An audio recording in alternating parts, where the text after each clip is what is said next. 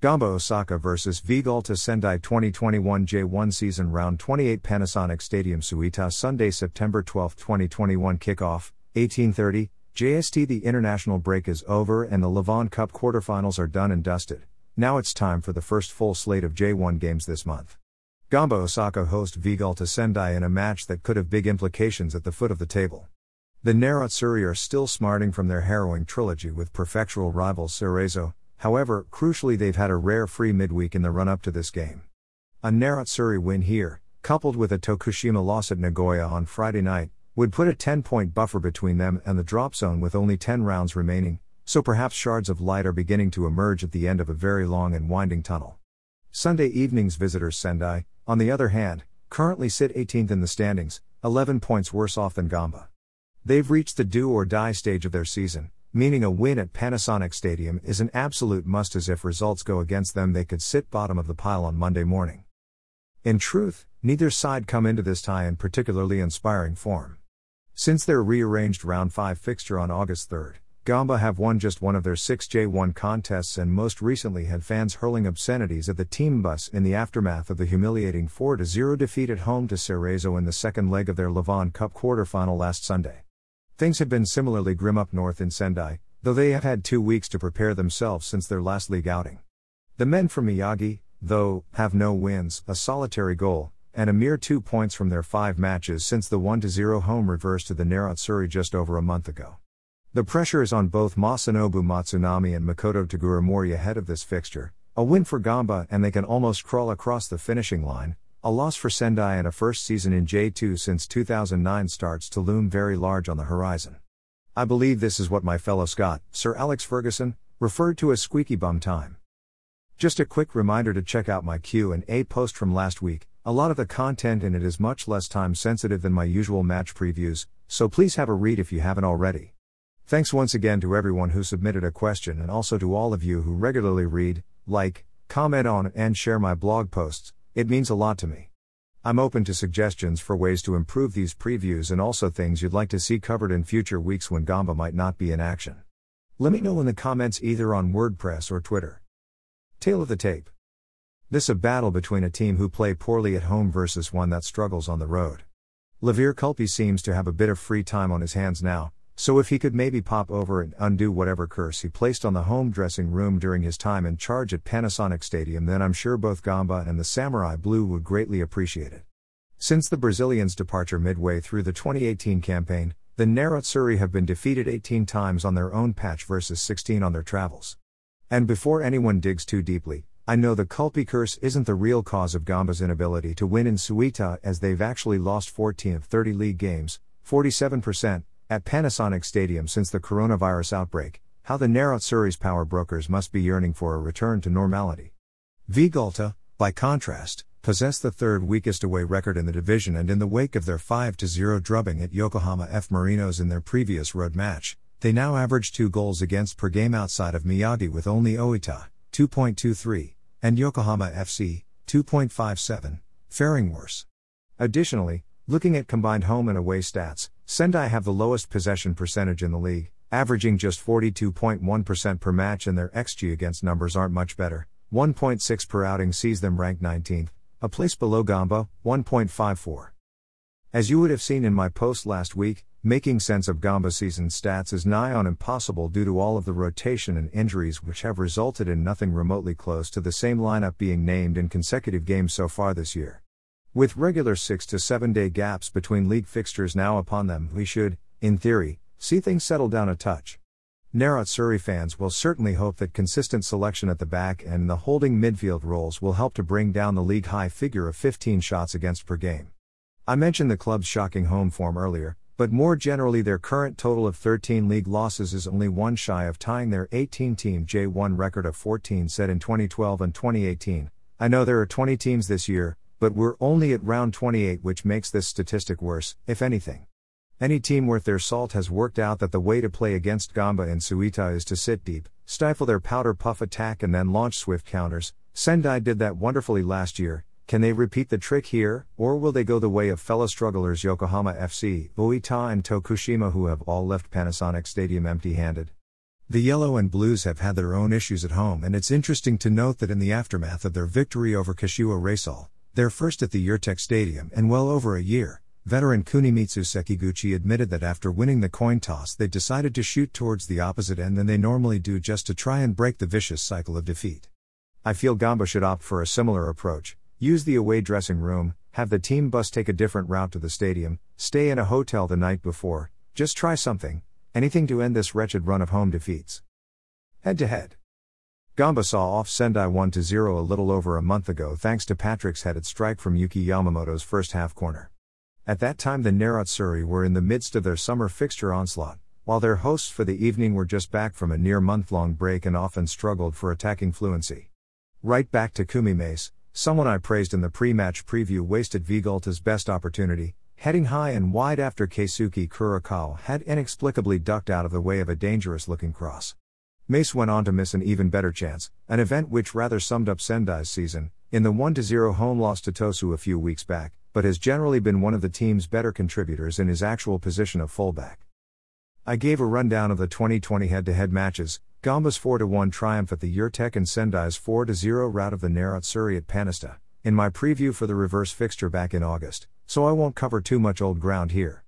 I just wanted to add that Hiroto Yamada, a standout for the Miyagi side in the aforementioned 4 0 triumph, was also tormentor in chief for his parent club Cerezo, as they too left Suita with a four goal victory in the bag last weekend. Maybe Gamba could make moves to take him off the Cherry Blossom's hands just to stop things like that from happening in the future? It's just a thought. Gamba Osaka. Gamba's run to the semifinals of the 2019 Levain Cup soured my image of the competition, probably irreparably, as after playing 12 games, over a third of a regular J1 season, we were eliminated on away goals with absolutely nothing to show for our endeavors. With that in mind, Getting put out of this year's edition is no water off my back, the manner of the exit is another matter entirely. If I try to spin it positively, it could serve as the kick up the backside the squad needs going into the remaining 11 league fixtures where the first choices should hog the majority of the playing minutes. As an aside, with all the intricate rules in Japanese football regarding how and when you can register players, am I the only one who found it slightly bizarre that with quarterfinals being played over two legs, Wednesday and Sunday, Cerezo were able to register Takashi Inui in between those two games? This loophole strikes me as a bit odd, especially with all the judgments raining down from on high regarding players having valid PCR certificates or not. Recently, I always seem to find myself using this space to talk about Gamba center backs, and this week is no exception. After playing the full 90 minutes on both Saturday and Wednesday nights, Gen Shoji was summoned by his country ahead of their World Cup qualifier against Oman at Panasonic Stadium on Thursday, September 2, as a result of Ko Itakura's late withdrawal due to injury. Hajime Moriyasu loves calling up Sanfrecce players, and they've got a good defense, so why not go for the impressive Hayato Araki? Did he not want to leave them too short for their rearranged clash with Kobe on Sunday? Urawa's Hiroki Sakai was then released ahead of the squad's departure for the Middle East to play China, a fair decision in my book, as it was stated he was exhausted following a punishing schedule over the summer. However, Shoji has also endured a heavy workload with both ACL and J1 games coming thick and fast in recent months, yet he gets no respite. Some of what I've said above is meant to be tongue in cheek, especially the stuff about Moriyasu's penchant for selecting Hiroshima players, but, in all seriousness, I doubt he's particularly endeared himself to anyone of a Gamba persuasion with some of his decisions over the past few days. I'll finish this section on a more positive note with my thoughts on Takashi Usami. I received a very thought provoking question from Sam Robson for last week's blog, and I've been dwelling on my answer a bit in recent days. Usami's stats are not great this year in terms of goals and assists, but think back to last Saturday's Osaka Derby. Usami created what should have been Gamba's equalizer with a delicious, teasing ball over the top of Cerezo's defense. Kosuke Onose expertly met it first time and centered for Patrick, who tried a backheel flick from only a few yards out, almost identical to the way he beat Park Il Gyu of Tosu last season but he failed to make contact and the chance went begging. Similarly, at 4 0 down on Sunday, Usami didn't give up, and again floated a wonderful ball into the box, which was met by Shinya Yajima, admittedly not the person you really want winning headers in the opposition box, and he forced Kim Jin Hyun into action, tipping his effort over for a corner. Usami is still fighting, it's time for his teammates to step up too. Oh, and one last thing, I love the portmanteau Yamamba, Yamamba, I saw on Twitter last weekend, Hopefully, I get to see it many more times in the years ahead. Team News Kim Young-gwon, Ju Se-jong and Gen Shoji should all be back in the mix after returning from international duty. Kim and Shoji's returns, in particular, are welcome in the wake of Genta Miura getting stretchered off in last Sunday's Levain Cup quarterfinal second leg.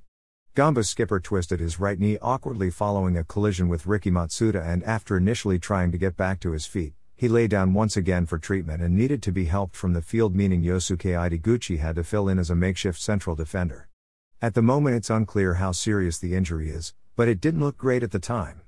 Miura's center back partner for the evening Shunya Suganuma is available, but may be given a few weeks on the naughty step for his underwhelming efforts at keeping Cerezo at bay. I'm being very polite here. Some good news is that Ryu Takao is back after five weeks out with an ankle injury. However, Yuya Fukuda, hamstring, Dai Tsukamoto, thigh, and Wellington Silva, groin, are still on the treatment table with no date yet given for their returns while Jun Ichimori and Haruto Shirai continue to go through rehabilitation programs for their long-term injuries. Predicted lineups and stats. Vegalta Sendai. Sendai's summer transfer work suggests they're running low on cash reserves, with only Keima Togashi, a forward Teguramori knows from his time at Nagasaki, and center back Naoya Fukumori to be found in the arrivals lounge. Togashi started off his professional career reasonably well with Yokohama F. Marinos back in 2016, but has since developed a reputation as a hardworking forward who struggles to find the back of the net, and frankly, with Shuhei Akasaki and Yusuke Minagawa already on their books, that is the last thing Vegalta needed more of. Fukumori, on the other hand, made a grand total of 19 J1 appearances across two and a half seasons with Oita and Shimizu, yet he's waltzed right into the heart of Sendai's backline, starting all four games since coming on board. If you contrast this with, say, Jubilo Iwata in J2, who acquired Makito Ito and Ryo Takano from Marinos, plus Shota Kaneko from S Pulse this summer, which team do you think are playing with the bigger transfer kitty? From a Sendai perspective, perhaps the most worrying thing is that if they do go down this year, they may struggle to bounce back anytime soon. Makoto Teguramori likes operating with a back four, generally in a 4 4 2 system, but occasionally 4 2 3 1 when necessary.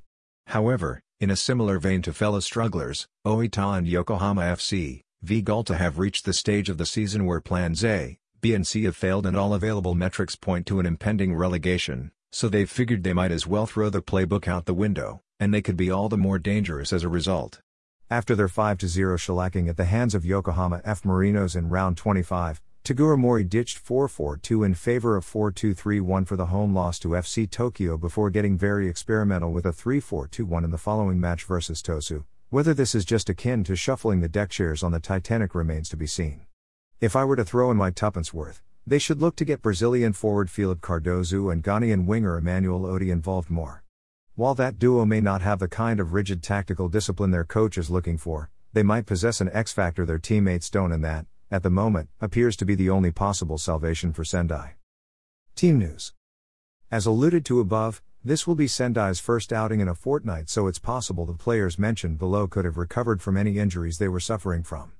I actually don't have any confirmed absentees, Though both Chihiro Kato and Emmanuel Oti have been missing from the squad for the past three match days while Ryoma Kita and Foguinho were subbed at halftime against FC Tokyo on 25th of August and weren't selected for the following match at home to Sagan Tosu. Whether that decision was tactical, or down to fitness issues remains to be seen. Predicted lineups and stats. Thanks for reading and enjoy the game whoever you are supporting.